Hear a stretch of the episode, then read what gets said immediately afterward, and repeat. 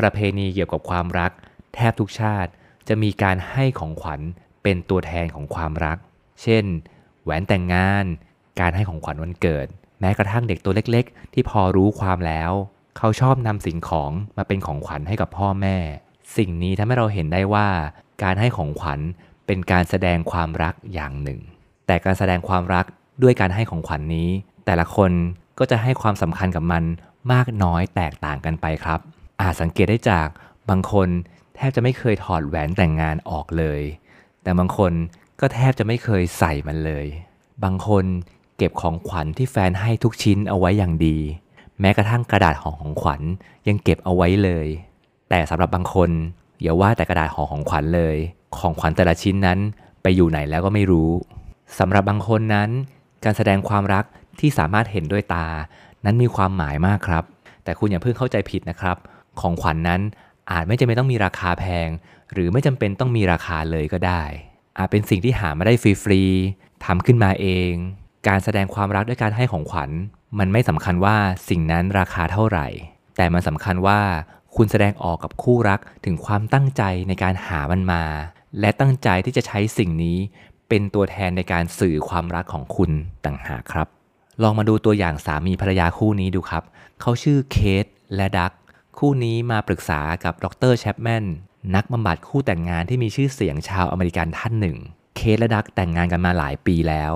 และในระยะหลังนี้ทั้งคู่ก็เริ่มเบื่อหน่ายกับชีวิตแต่งงาน เคทผู้เป็นภรรยารู้สึกว่า ชีวิตเขาว่างเปล่าไร้ความหมาย เกลียดความซ้ำๆซากๆจำเจของสามี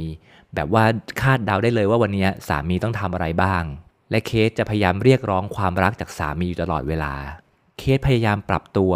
ทำในสิ่งที่ภรรยาควรทำพยายามร่วมรักกับสามี แต่เคสก็ไม่เคยรู้สึกความรักจากสามีเลย เคสรู้สึกว่าตัวเองเหมือนเป็นของตาย และไม่รู้สึกถึงความโรแมนติกของสามีที่หลงเหลืออยู่เลย แต่ถ้าเคสไปถามดักสามีของเขา ดักก็จะตอบว่า เราก็เหมือนคู่อื่นๆ นั่นแหละ เราก็มีความสุขดีทำไมคุณถึงคิดว่าเราถึงไม่มีความสุขล่ะ เงินเราก็มีใช้ บ้านเราก็มีอยู่ มีอิสระเรื่องการเงิน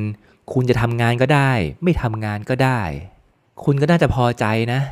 แต่พอดักได้ไปเรียนรู้เรื่องภาษารักเกี่ยวกับการให้ของขวัญของดรแกรี่แชปแมนดักก็รู้เลยว่า การให้ของขวัญเป็นภาษารักที่ภรรยาเขาชอบ เขาก็เลยทดลองเริ่มทำสิ่งนี้ ในสัปดาห์ต่อมาเริ่มตั้งแต่วันจันทร์ ดักกลับมาจากที่ทำงาน พร้อมกับดอกกุหลาบ คุณไปเอามาจากไหนเนี่ย เคสถาม ผมซื้อมาจากร้านข้างทางละจ้ะ ผมคิดว่าคุณสมควรจะได้รับดอกไม้สวยๆ สักช่อหนึ่ง เคสถึงกับน้ำตาซึม แล้วบอกว่า โอ้ดัก คุณน่ารักมาก ในวันอังคาร ดักโทรหาเคสจากที่ทำงาน แล้วถามเคสว่า คุณจะคิดอย่างไร ถ้าวันนี้ผมซื้อพิซซ่ากลับไปทานพร้อมกับคุณและลูกๆ เคสบอกว่า นี่มันพิเศษมากๆเลย เย็นวันนั้น เคสและลูกๆ มีความสุขมาก เคสไปกอดดักแล้วบอกว่า ฉันมีความสุขมากเลยนะคะวันนี้ ในวันพุธ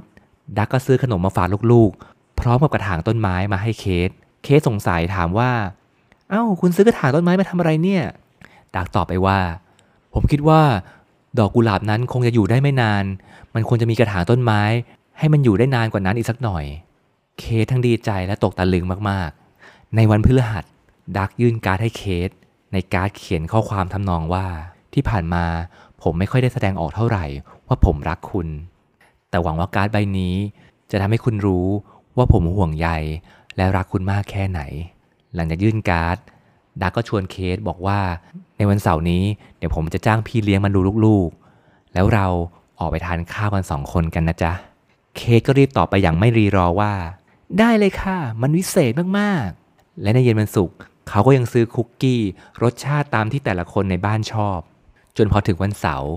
เคสและดักก็ได้ไปดินเนอร์กันอย่างมีความสุข เคสได้เล่าให้กับดรแกรี่แชปแมนว่า